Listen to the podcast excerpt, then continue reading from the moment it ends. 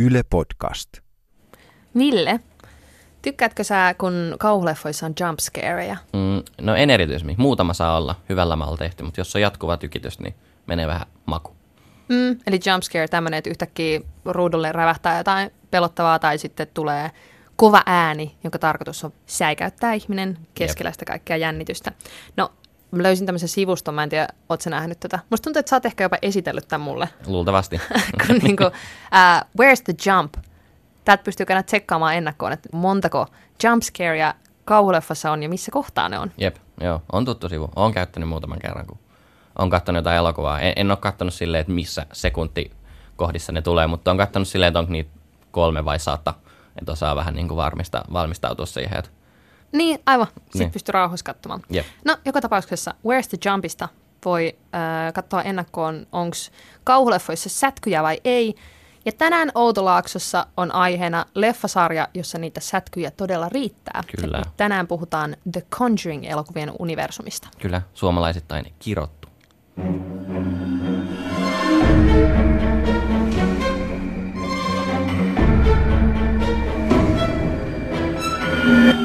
Outo Laakso. Podcast kauhusta. Tervetuloa kuuntelemaan Outolaaksoa. Tämä on podcast kauhusta ja mä olen Sofia Tavast, moikka. Moi, ja mä oon Ville Yli Nuutila.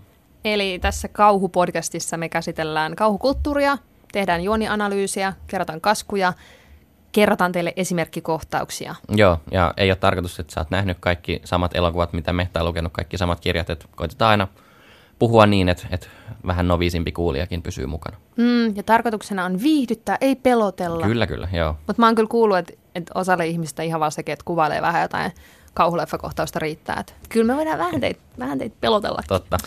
Tänään Outolaaksossa puhutaan tosiaan The Conjuring-elokuva-universumista. Tämä on siis semmoinen aivan huippusuosittu kauhuleffasarja, jota on tehty nyt... Mm, On tehty neljä, neljä pitkää elokuvaa, yksi lyhyt elokuva ja uusi elokuva tulee nyt tänä 2018 syksyllä. niin, nyt syksyllä on julkaistu semmoinen kuin The Nun, joka kertoo paholaisnunnan alkuperäistä tarinan.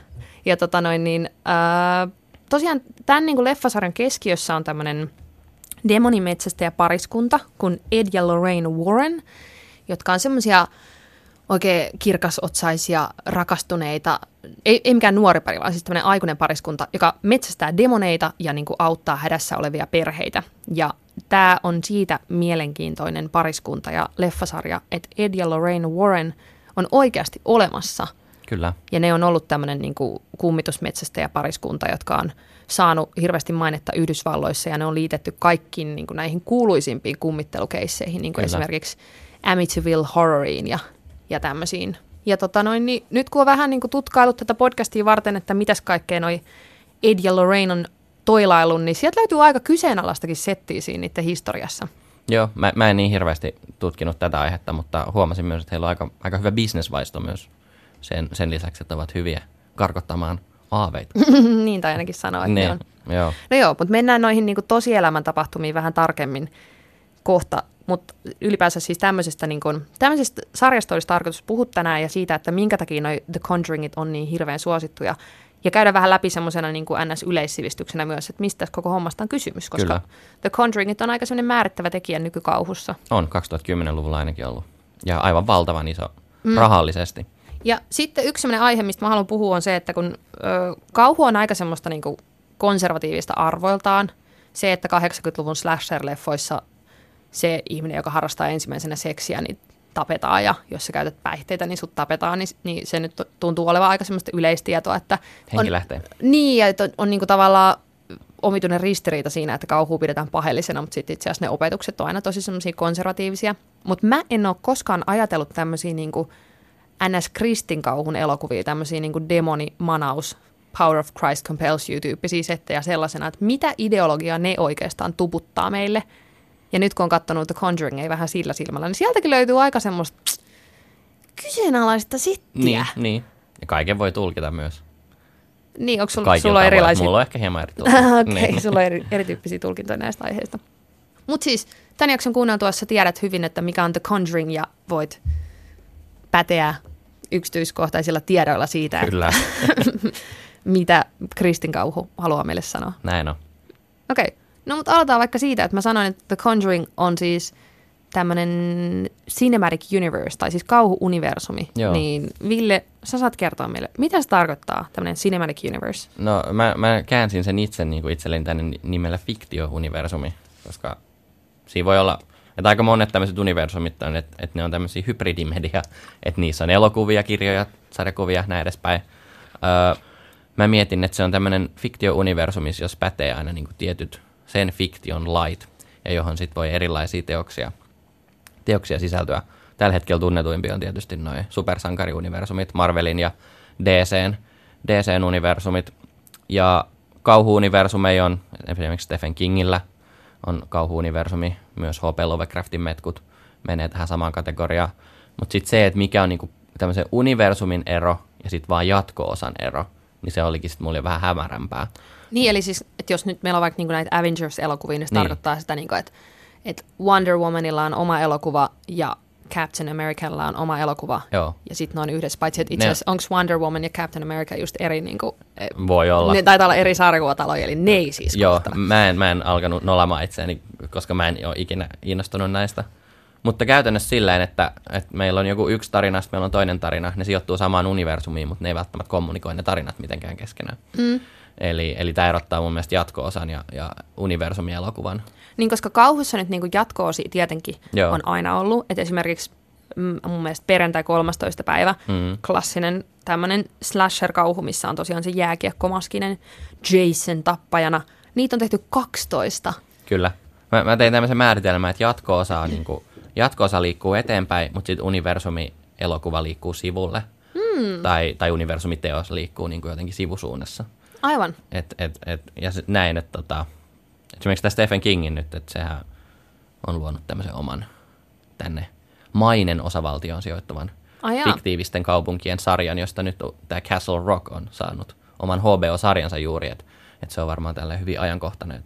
Tämä Castle Rock on siis kaupunki mainessa, fiktiivinen, johon sitten yli 40 Kingin teosta sijoittuu tai viittaa.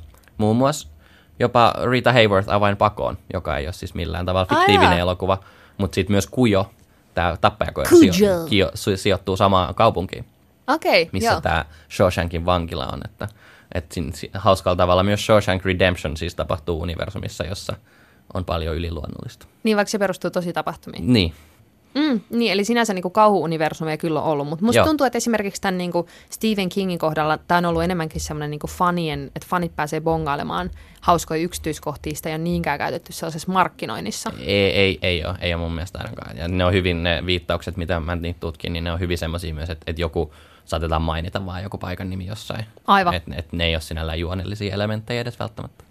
Mun mielestä mielenkiintoinen tämmöinen tota noin, niin, uusi on, tiedätkö sä yhteyden ton niin Unbreakablein, Splitin ja Mr. Glassin välillä? Kyllä tiedän, joo. Joo. Niin, eli tämä niinku M. Night Shyamalanin Unbreakable Split ja Mr. Glass. Kaikki sijoittuu samaan universumiin ja keskustelee keskenään, mutta ei mennä yksityiskohtiin siinä, koska mä en halua spoilaa Splitin loppuun turhaa ihmisille. No joo, öö, Universalilta on tulossa itse asiassa myöskin niinku nyt vähän niinku uusintaa näistä tota noin, ni- niiden Universal-monstereista. Eli siis ne on kehittämässä nyt tällaista Monsterversea, Oho, eli siis kauhuuniversumia näillä hirviöillä. nice. Ja siis tämä Tom Cruisin tähdittävä Muumio-elokuva on niinku osa sitä. Ja siinä esimerkiksi on toi Dr. Jekyll and Mr. Hyde mukana. Ja sitten on niinku nämä King Kong ja Godzilla, Kyllä. jotka on tehnyt yhdessä elokuvia. Mutta nyt niillä on suunnitteilla myös Wolfman ja Invisible Man ja Bride of Frankenstein. Okei, okay. aika moista. Joo, ja siis Johnny Depp on esimerkiksi kiinnitetty jo siihen, siihen tota noin, niin Invisible Maniin. Okay. Ja Javier Bardem on Bride of Frankensteinissa. mahtavaa. Eli tulevaisuudessa meillä on siis tulossa niinku tämmöinen kauhu-universumi Monsterverse. Sitä, sitä tullaan todennäköisesti markkinoimaan yhtä paljon kuin jotain Avengersia tällä hetkellä. Aika moista. Enpä tuotakaan tiennyt.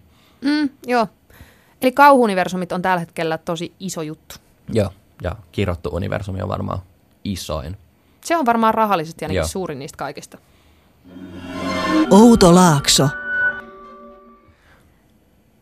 The Conjuring-elokuvat on siis aivan hurjan suosittuja, mutta missä niistä on oikeastaan kysymys? Ville, ker- kertaaksa meille vähän, että mitä leffoja niissä on ja mitä on tähän mennessä tapahtunut The Joo. Conjuring-maailmassa. Kyllä, eli tähän mennessä tapahtunutta, niin kaikki alkoi 2013, jolloin tuli tämä eka kirottu, eli Conjuring 1, joka, joka ohjasi, ohjasi James Wan ja käsikirjoitti kaksoisveljekset Chad ja Carrie Hayes.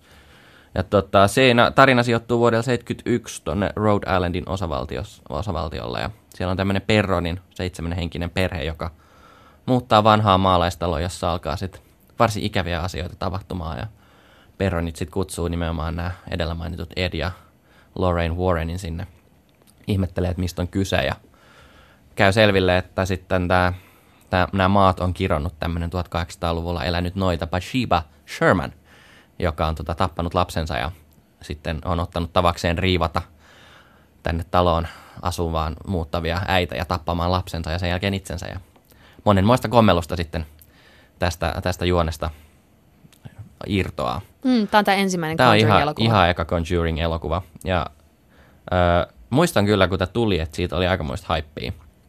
Ja tota, se sai Jenkeissäkin tämmöisen niin kuin korkeimman, toisiksi korkeimman ikärajaluokituksen, Eli- ja joka oli silloin niiden elokuvien tekijöiden mielestä silleen, että tämä on niin taloudellisesti tosi huono juttu.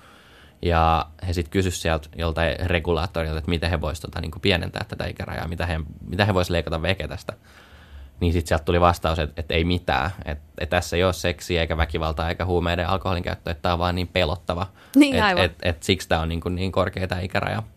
Niin, Sit- koska eihän siinä elokuvassa itse asiassa ole hirveästi Ei. mitään graafista. Ei, se, ei se, se on hyvin niin kuin, jotenkin sille sulava tai sille, että siinä ei todellakaan ole mitään verelämässäilyä juuri lainkaan.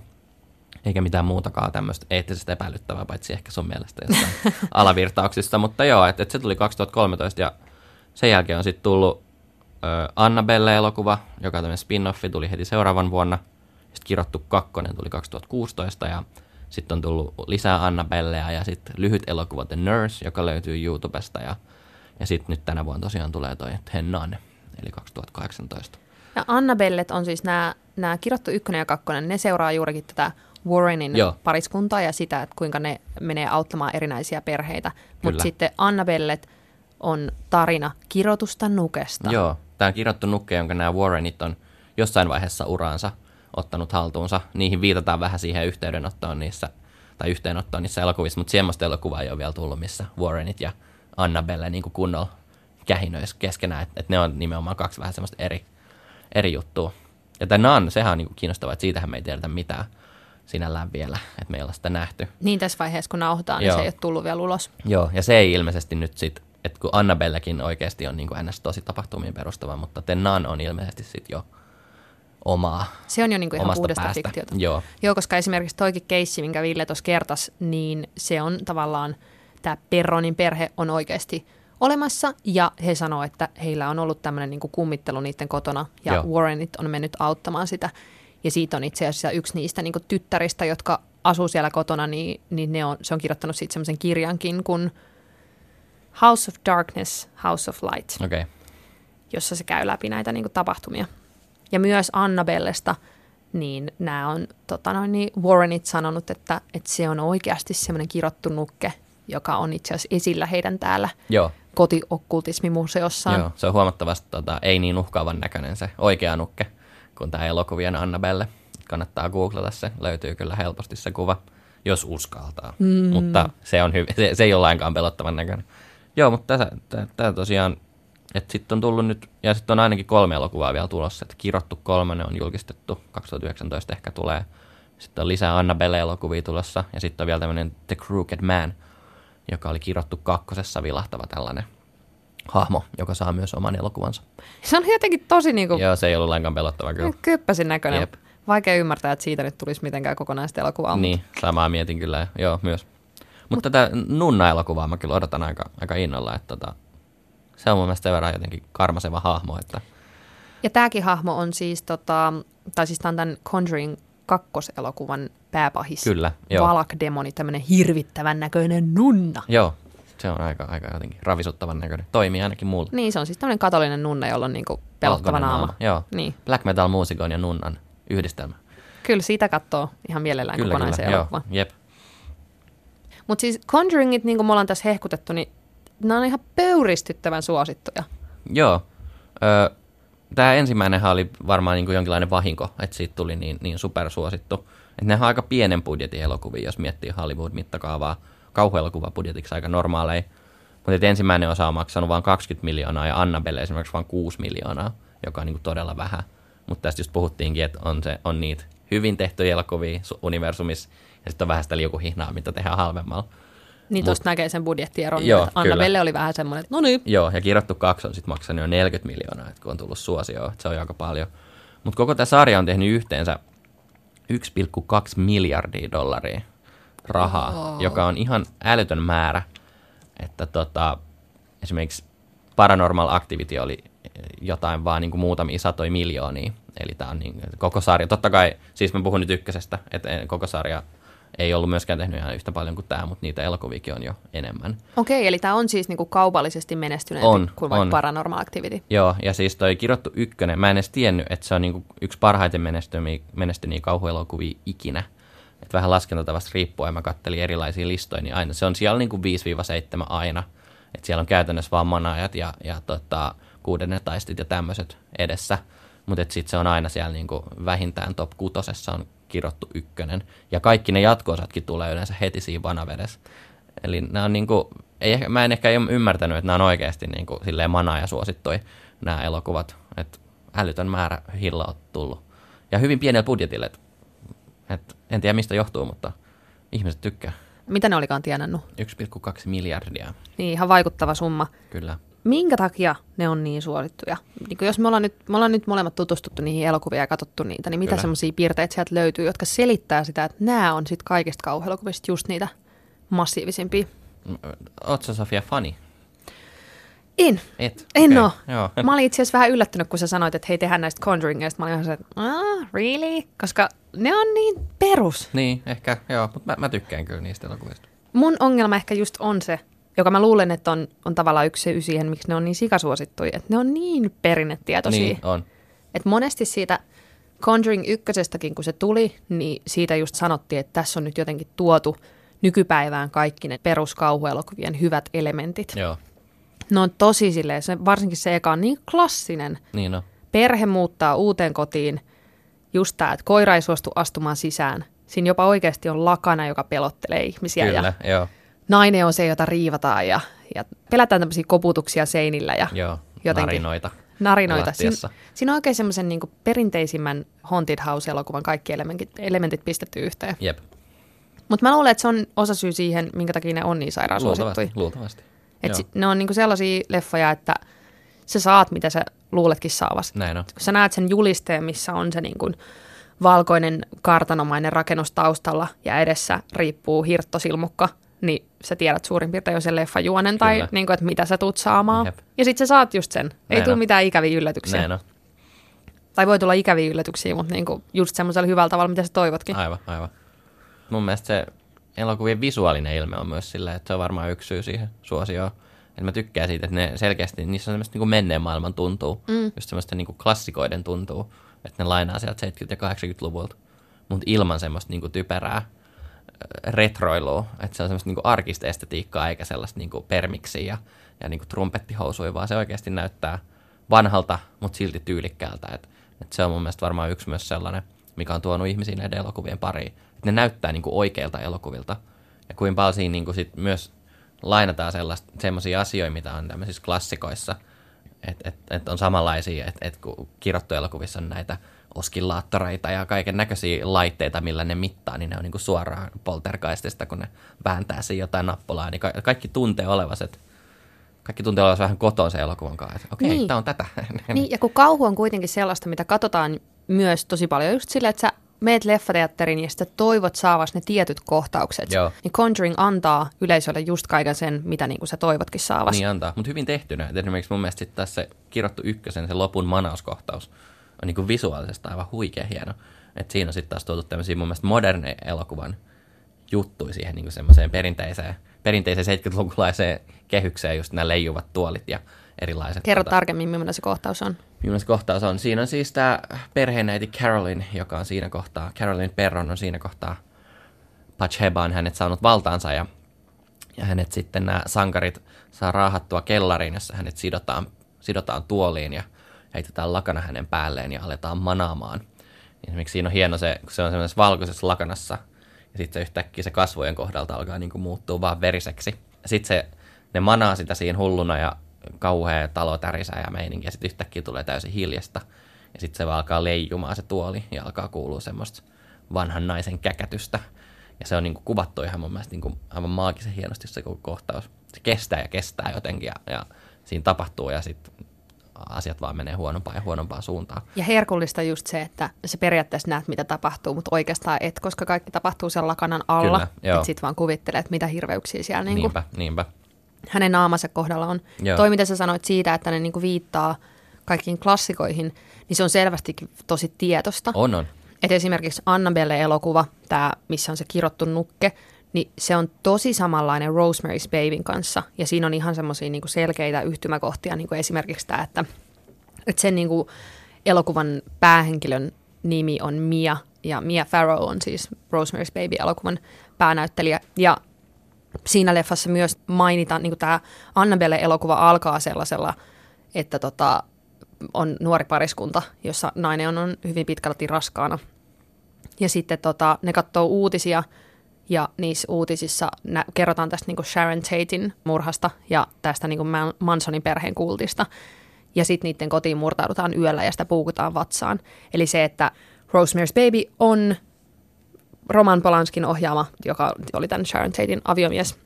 Eli siis selvästi tässä on tosi semmoisia, ei edes mitenkään hirveän hienovaraisia niin kuin intertekstuaalisia Ei. viittauksia, vaan todella silleen, että, että mennään niin kuin siihen tunnelmaan.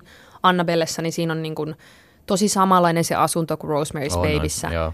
James Wan hän on itsekin myöntänyt, että se 70-luvulta ammentaa mm. todella vahvasti, ja kyllä se näkyy. Joo, kyllä. No tuohon niin ton Annabellen ja, ja Rosemary's Babyn kanssa, niin siinä niitä yhtäläisyyksiä on vaikka kuin paljon.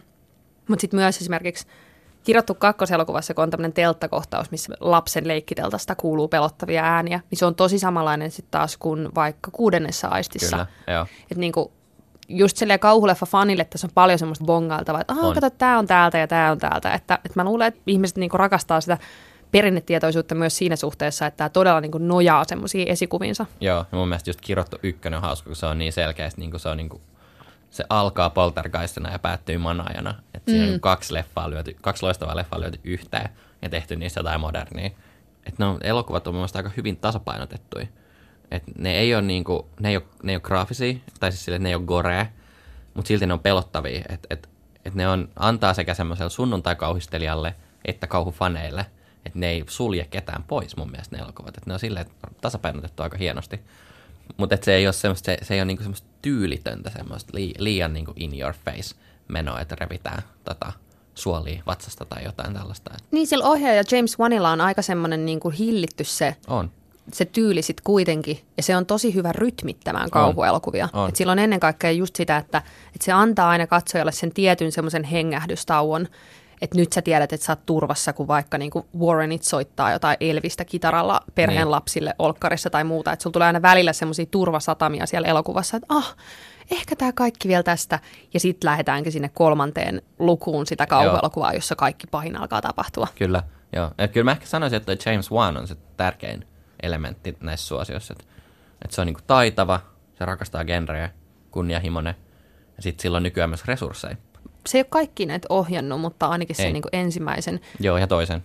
Aivan. Joo, ja ollut tuottajana, että tämmöinen mastermind. Niin, niin hän on siis itse asiassa ollut tämä tyyppi, joka on sekä käsikirjoittanut että ohjannut Saw-elokuvan. Jep, Eli sillä on iso semmoinen kädenjälki kaikkeen tavallaan tämmöiseen moderniin valtamediakauhuun, mitä tällä hetkellä pyörii. on, kyllä, joo.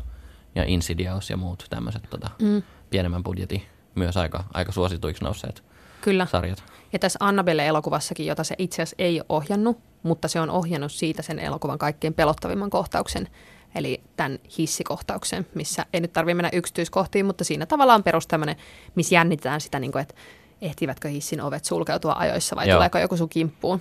Niin sillä on selvästikin tosi semmoinen hyvä oma tatsi, Niin on, että se niinku, toi, tavallaan toi, mitä sä kerroit siitä, että, että miten tästä ei voi leikata mitään pois, mutta silti tämä on niin pelottava. Niin se on selvästikin, sillä James Wanilla on, on semmoinen niinku oma jotenkin, että se on onnistunut ottaa kiinni just siitä, että mikä ihmisiä karmaisee. hänellä on lahja. Niin, Et se on mahtavaa, että on niinku tämmöinen kunnianhimo, taito yhdistyy ihmisessä, joka haluaa tehdä kauhua. Niinpä. Ja se on loistavaa. Täm- Sitten syntyy myös hyvää kamaa. Outo Laakso. Podcast kauhusta.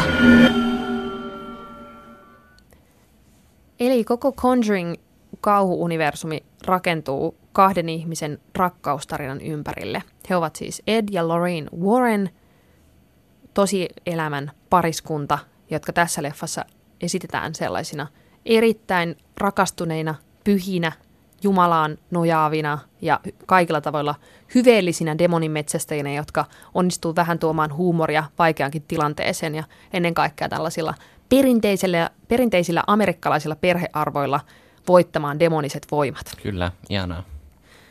Jos mennään nyt vähän siihen, että, että mitä tämä pariskunta on ollut sitten niin kuin tosielämässä ja mitkä nämä tosielämän yhteydet on, niin siis tämä Ed sanoo olevansa tämmöinen, tai on sanonut olevansa itse kouluttautunut kummitusjahtaaja, ja sitten taas Miss, miss, missä on niinku virallisesti koulutetut Niinpä. kummitusjohtajat? mä haluan mennä sinne Ne. kouluun. Ää, Ja sitten taas tämä Loreen on niinku tämmöinen medio.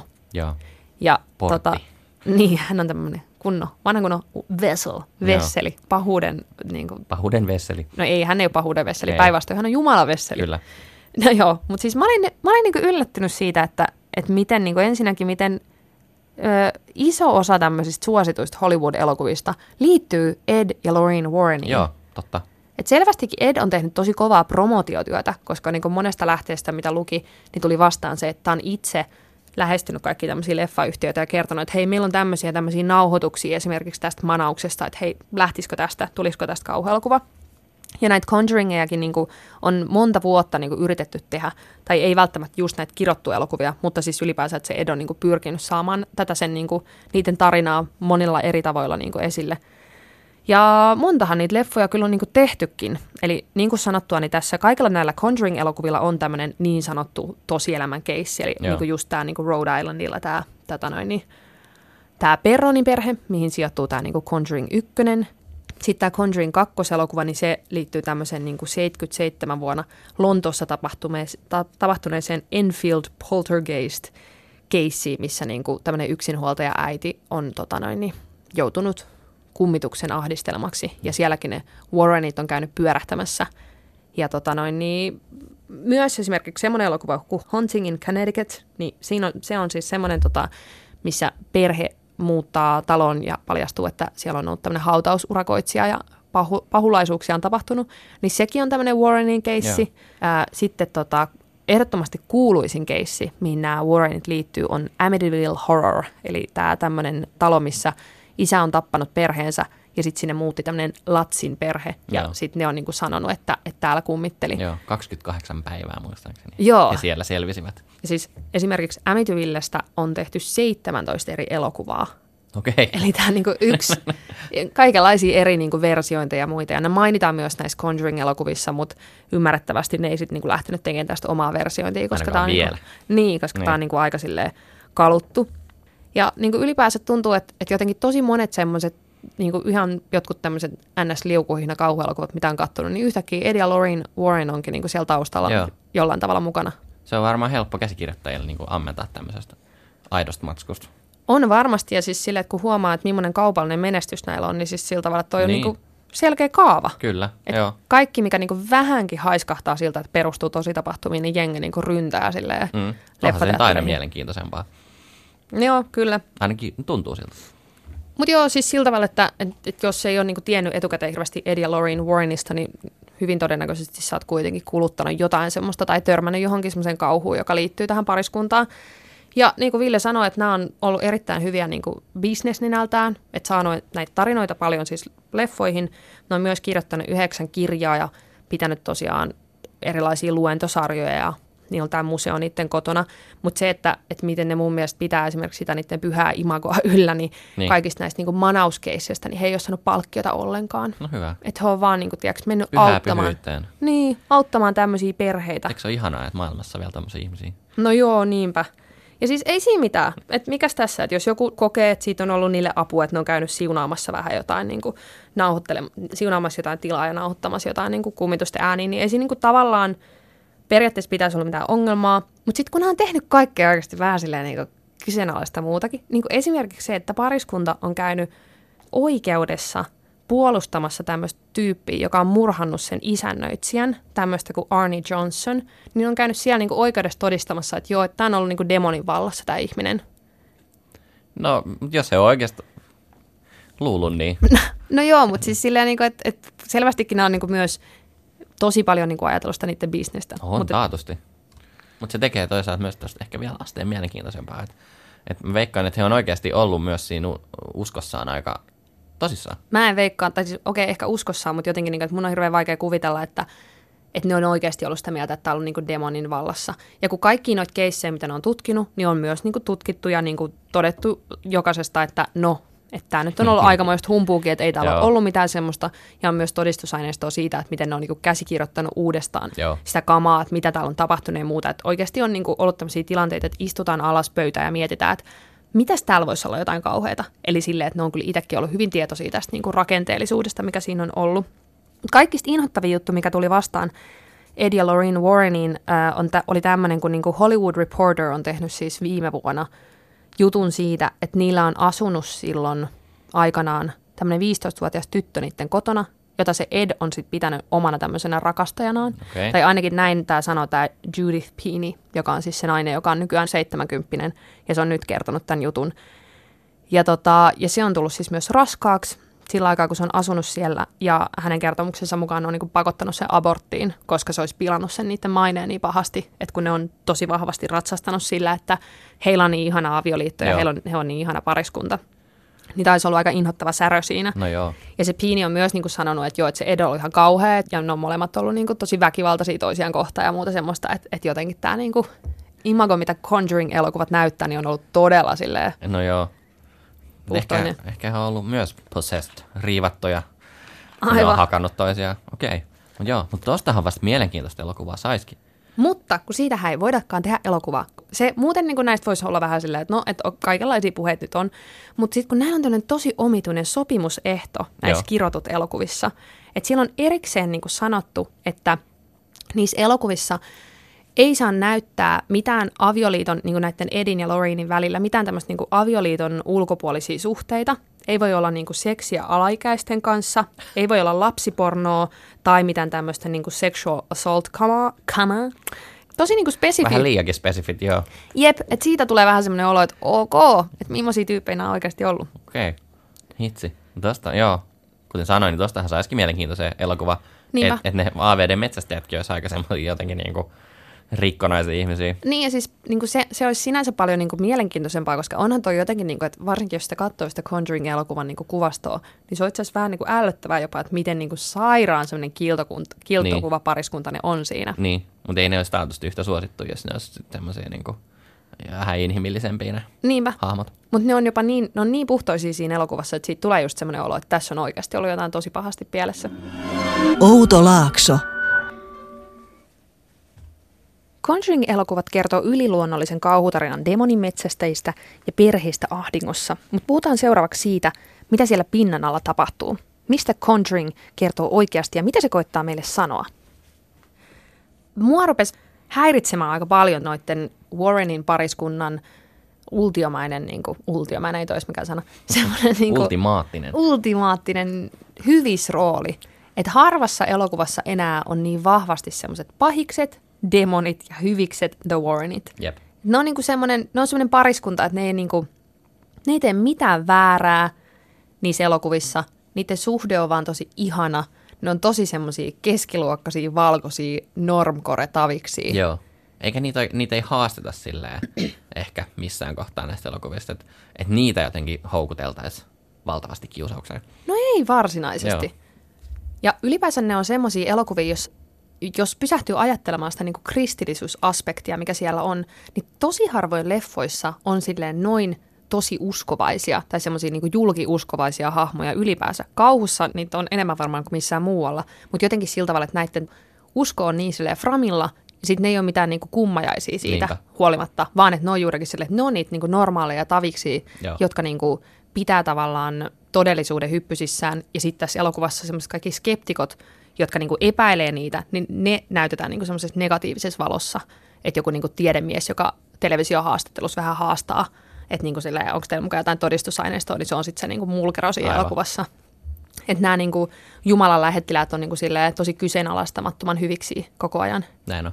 Ja siis just sillä, siinä leffoissa on tosi paljon semmoista oikein siirappista kamaa, että esimerkiksi nämä niinku keskustelee keskenään, että oh, muistatko mitä sanoit minulle hääyönämme? Ja sitten se vastaus on just se, että no sanoin, että Jumala toi meidät yhteen syystä. Et mieti millaista dialogia. Niin. Että tuommoista ei kyllä hirveän monessa elokuvassa ole. No ei. Ja siis kaikista näistä leffoista tuntuu olevan teemana hirveän vahvasti perhearvot, Kyllä. ydinperhearvot, että se äiti on se, joka pitää huolen lapsista ja isän pitäisi pitää huoli perheestä. Esimerkiksi kirjoittu kakkoselokuvassa, kun se isä on lähtenyt kotoa, niin no demonihan sinne tulee kuule Kyllä. sit häiriköimään, että perhe ei pysy turvassa ilman sitä niin kuin perheen päätä. Ja sukupuoliroolit on niin kuin todella perinteisiä näissä, että vaikka se Loreenkin on tämmöinen demoni, demonitaistelija, niin se on kuitenkin semmoinen, tiedätkö, niin kuin vähän semmoinen hauras ja oh, mystinen mystiikko versus sit se mies, jota esittää Patrick Wilson. Tässä on siis myös tosi tosi hyvät näyttelijät, On. joka varmasti on niin kuin osa syy siihen, miksi nämä on niin suosittuja. Mutta siis niin kuin, että se on sitten taas semmoinen niin kuin vahva jotenkin, että se suojelee sitten kuitenkin sitä vaimoa niin kuin kaikilta näiltä. Perhe, äitiys on niin kuin hirveän vahvasti teemana jokaisessa näissä elokuvista. Annabellessa se äiti, jonka lapsi on kuollut, niin se voi uhrata itsensä demonille, eikä ketään oikeastaan edes harmita sen takia, koska niin kuin, no, sen lapsi on jo kuollut, että ei sitä tarvita tässä maailmassa enää mihinkään. Hän on menettänyt niin kuin, tärkeimmän tehtävänsä ja yllättäen musta hahmo kuolee. Että nämä on jotenkin niin kuin, ne on tosi semmoisia niin kuin, perinteisen White American näköisiä kauhuelokuvia. Ja siis mä en ole ihan yksin sen kanssa, että mä ihmettelin jotenkin näiden elokuvien tätä armomaailmaa ja, ja jotenkin näitä niin kuin klassisia asetelmia, mitä, mitä näissä on, vaan esimerkiksi Vice on tehnyt jutun, missä ne niin kuin kyseenalaistaa sitä, että onko Conjuring-elokuvat oikeasti vaan tämmöistä niin kuin kristillistä propagandaa. Joo, mäkin Si- törmäsin näihin. Niin, niin kuin sen suhteen, että, että meidän pitäisi kaikkien oikeasti uskoa, että Jumala on olemassa ja ennen kaikkea että demonit on olemassa. Ja jos sä et usko Jumalaan, niin sit demonit saattaa hyökätä sun kimppuus. Joo. Ja siis kyllä, kyllä noissa leffoissa niin on semmoista, että esimerkiksi aika harma elokuva nyt loppuu semmoisen niin kirottu ykkönen, niin sen lopussa on tämmöinen niin teksti, mikä on suora lainaus siltä Ed Warrenilta, missä sanotaan, että paholainen on olemassa, Jumala on olemassa ja me ihmiset, meidän täytyy taistella Taistella. niitä vastaan. Joo. Törmäsitkö tämmöiseen anti-abortti tulkintaan missään kohtaa? What? En. Joo, joo mä törmäsin No, semmoisenkin. kerro. No, että et just kirottu ykkönen olisi tämmöinen niinku aborttia vastustava elokuva, Millä tavalla? koska äh, siinä oli tällainen tulkinta, että se on raskaana siinä tämä tää, tota Caroline Perron. Ja sitten, tota, kun tästä puhutaan paljon last, lasten tappamisesta, niin, niin siinä sitä, niin kuin, että miten, nyt, la, miten äiti voi tappaa lapsensa, koska siitähän siinä äiti koittaa tehdä. Ja sitten kun häntä manataan, niin siinä tulee verinen lakana ja, ja kaikkea tällaista. Mm. Et siinä oli, mutta, mutta sitten toisaalta ka- ka- elokuvan, kaikki voi tulkita melkein minkä tahansa elokuvan just niin kuin ne haluaa jotain. Se on totta. Se oli mun mielestä aika kaukaa haettu, mutta muutamaan tämmöiseen No, no, mut siis- anti-abortti-viestiin törmäsin myös. En mä, mä en pidä tota mitenkään niinku mahdottomana tulkintana. Mä en usko, että James Wan on Niin. niinku varsinaisesti tarkoittanut sitä sellaisena. Mutta se, mikä oli yllättävää, oli, tämä mainittiin siinä Viceinkin jutussa, niin toinen näistä käsikirjoittajista, se Chad Hills, Joo. niin se on antanut tämmöiselle lehdelle kuin Christian Post Ah, haastattelun, Joo. jossa se niinku puhuu siitä, että joo, tämä elokuva on semmoinen, missä niinku levitetään Jumalan sanaa. Ja mun mielestä varsinkin vähän häiritsevä oli se kohta, missä niinku sanoi sitä, että että semmoiselle ihmiselle, joka on vähän niin kuin epävarma siitä, että mihin hänen pitäisi uskoa, niin tämä on semmoinen leffa, mikä saattaa niin kuin kääntää sitä kelkkaa oikeaan suuntaan. Okay. Joka on niin kuin tosi kyseenalaista niin. silleen, että että varsinkin just se, kun tämä on niin sairaan pelottava elokuva, niin jos se niin kuin tavallaan käsikirjoitustiimissä ollaan oltu vähän silleen, että no, että nämä kyllä nyt niin kuin Niin, et perustuu tosi tapahtumiin, että... että Pelotellaan ihmiset uskomaan, Niin, että otappas kuule Jeesus sydämeesi, niin, niin ettei käy näin. Et totta kai siis nämä on kauhuelokuvia ja nämä on niinku täysin fiktio ja ei semmoista nyt niinku, et, et ei sitä voi lähteä niinku tavallaan täältä nyt paheksumaan niinku liian tiiäks, vakavissaan, että ei tämmöistä saisi olla. Mutta siis sillä, että sit kun katsoo niiden leff- leffojen just sitä niinku vaikka sukupuoliroolitusta ja, ja just niitä opetuksia, sitä, että miten siinä kuvaillaan vaikka muita uskontoja, niin siinä vähän niinku herää silleen, jassoo, että mitä siitä pitäisi ajatella, että nämä näin suosittuja. Niin. M- mulla on paljon niin humaanisempi ja humaanimpi tulkinta näistä. Mä kerron se tässä välissä ja elokuvista. mä voin sitten sen jälkeen jatkaa mun feminististä raivoa, koska sitä löytyy täältä vielä. Okei, okay. no, no voit sä nytkin. Ei, ei, antaa Joo. olla. No mä mietin, mä mietin tätä sitä, sitä kautta, että et, et onko näillä elokuvilla yleensä jotain viestiä, mutta kyllähän kaikilla on. Mutta mä tulin siihen tulokseen, että se viesti ei ole välttämättä hirveän syvällä. Et mun mielestä näissä elokuvissa on aika semmoinen humaani, jopa anteeksi antava viesti. Et nimenomaan kun siitä kaikissa näissä elokuvissa se perhe ja äitiys on tosi isossa roolissa. Mutta mä enemmän mietin sitä, että, että siinä on niinku tämä perheelämän äitiyden luomat paineet silleen, että miten sä, että ne kaikkihan kamppailee enemmän tai vähemmän sen niinku perhe, perhetilanteensa kanssa, että, että siinä on niinku, kirottu ykkösessä on tämmöinen suurperhe, kirottu kakkosessa on tämmöinen yksihuoltaja, Annabelles on lapsen saaminen ja sitten Annabelles The Creationissa on taas lapsen menettäminen, mm. niin adoptio. Kaikissa on tämmöinen jotenkin tämmöinen poikkeustilanne perheessä. Ja sitten on hirveän niin tarkkailualasena, että kirotuissa varsinkin niin niitä ihan mitataan ja niin TV-kamerat kuvaa, että, niin kuin, että tuijotetaan sitä äitiä, että pärjääkö tämä äiti nyt tässä hommassa. Ja sitten aika helposti ihan sen niin kuin paineen alla sit musertuu myös. Että siinä kirottu ykkösessä, kun tämän noidan hirmuteot, jossa hän on koettanut seitsemänpäiväisen lapsensa tota, uhrata saatanalle, niin sitten Caroline kysyy niin kuin sieltä, että, että miten äiti voi ikinä tehdä mitään tuollaista. Ja ei mene kauan, kun se on itse puukottamassa tyttärtään niin kuin saksilla. Että, että hyvin nopeasti se, mitä sä tuomitset, niin sä, sä niin kuin ajaudutkin siihen itse. Mm. Että mä mietin tätä, että, että niitä perheitä tarkkaillaan, niihin valtava paine tulee niihin äiteihin nimenomaan. Ja sitten kun ne jotenkin murtuu, niin, niin, niin mitä sitten? No mä tykkään tuosta tulkinnasta tosi paljon. Se on ihana ajatus ja muutenkin mun mielestä kauhu on mielenkiintoista siitä, että siinä kerrotaan aika paljon naisten tarinoita. Kyllä. Ja niin kuin vaikka äitiys on niin kuin ihan tosi iso teema aina kauhussa, niin kuin ollaan aikaisemminkin puhuttu. Mutta niin kuin se, mikä häiritsee, on siinä se, että vastaus on se, että Jeesus ja Warrenin pariskunta. Niin. Että tavallaan, että ne äidit ei itse voita niitä demoneitaan, vaan että ne on ihan semmoisia väsyköitä. Ja sitten kunhan niin pe- taloon tulee mies, joka soittaa Elvistä, niin, niin, niin. sitten niin tavallaan sit, sit selvitään. No joo, toki sen noinkin voi tulkita. Mä en ehkä ihan, mä, mä, mä enemmän tulkitsin sen niin, että, että ne äidit ei ole väsyköitä, vaan että, että kenenkään ei tarvitse pärjätä niin kuin yksin. Mm. Vaan sitten kun ne hakee apua, niin ne tulee myös voittajina sieltä toiselta puolelta. Okay. Paitsi se yksi ainoa perhe tässä sarjassa, joka käpertyy sen oman niin kuin ongelmansa ympärille eikä hae, niin sehän tuhoutuu se perhe. Mikä se Anna The Creationissa on tämä lapsensa menettänyt perhe, joka ei hae apua, vaan koittaa pärjätä sen pahuuden kanssa yksin. Niin huonosti ihan heille käy. Okay. Mutta kaikki muut, jotka tässä niin kuin sanoo, että nyt on niin kuin paska osunut tuulettimeen ja tulkaa auttaa, niin ne myös selviytyy. Mä, toi on ihan mahtava tulkinta. Kiitos, että sanoit tämän, koska mä oon jotenkin nyt ajatunut ihan semmoisiin oi ei, voinko enää katsoa Kristin kauhua? Onko tämä kaikki vaan niinku Vatikaanin propagandaa? niin. Että mä jotenkin, koska myöskin kamppailen sen kanssa, kun mua velottaa niin paljon aina kaikki ne kauhuleffat iltaisin. Niin. Sitten mä oon toisaalta sanonut siitä semmoista hyvää niin kuin, pyhää raivoa, että niin kuin, äh, mä en halua pelätä näitä demoneja, mä tiedän, että näitä ei ole olemassa, vaikka noi yrittäisi väittää mulle niin. niin. Koska nämä leffat kuitenkin niin kuin, tosi paljon ratsastaa myös sillä, niin kuin, sillä perustuu tosi tapahtumiin kulmalla. Josta mä pääsenkin siihen toiseen pointtiin, eli siihen, että ää, varsinkin Kirottu ykkösen elokuvan tarina, joka perustuu ää, niiltä osin niin kuin tosi tapahtumiin, mitä se Perronin ke- perhe, joka on asunut siellä talossa, niin on itse kertonut. Mutta sitten kun siinä on myös tämä niin toinen tosi tapahtumiin perustuva kulma, eli tämä niin Bathsheba Herman, mm. joka on niin kuin se elokuvan pääpahis, se niin kuin demoninainen, joka on juurikin yrittänyt tappaa lapsensa ja hirttäytynyt niille maille ja, ja sitten sen jälkeen kironnut maansa. kironnut maansa ja kaikki, jotka sinne tulevat. Niin tämä Bathsheba Herman... Hmm. Sherman. Sherman, Joo. Sherman eikä Herman.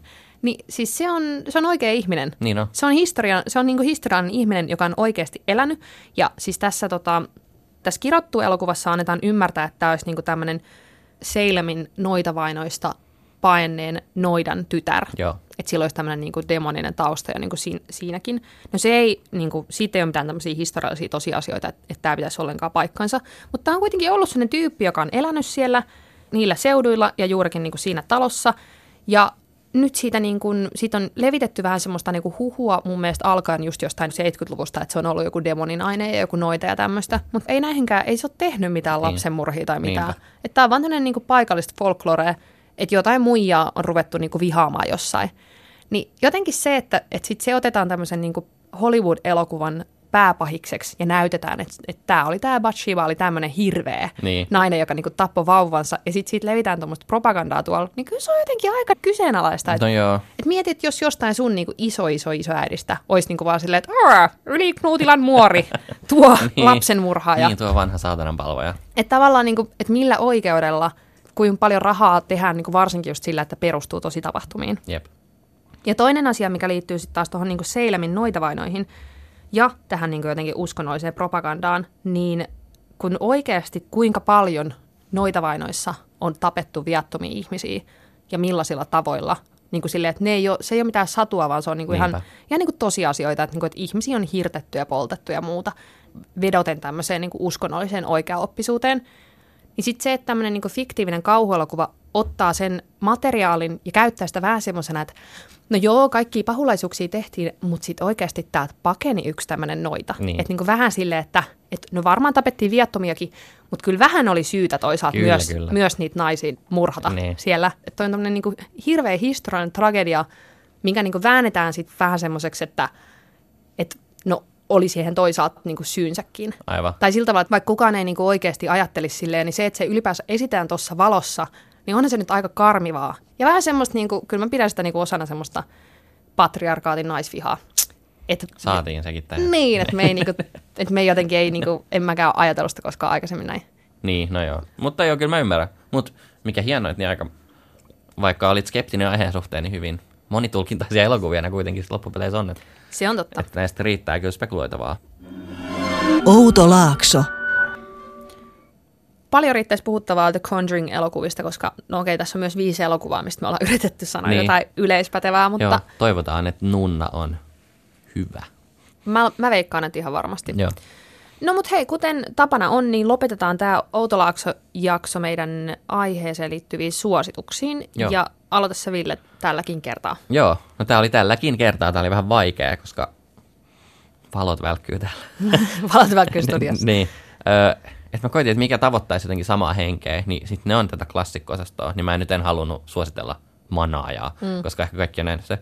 Mutta mä suosittelen sitten tämän James Wanin edellistä ohjausta ennen tätä kirottu ykköstä, eli tämmöinen kuin Insidious, riivattu suomeksi vuodelta 2010.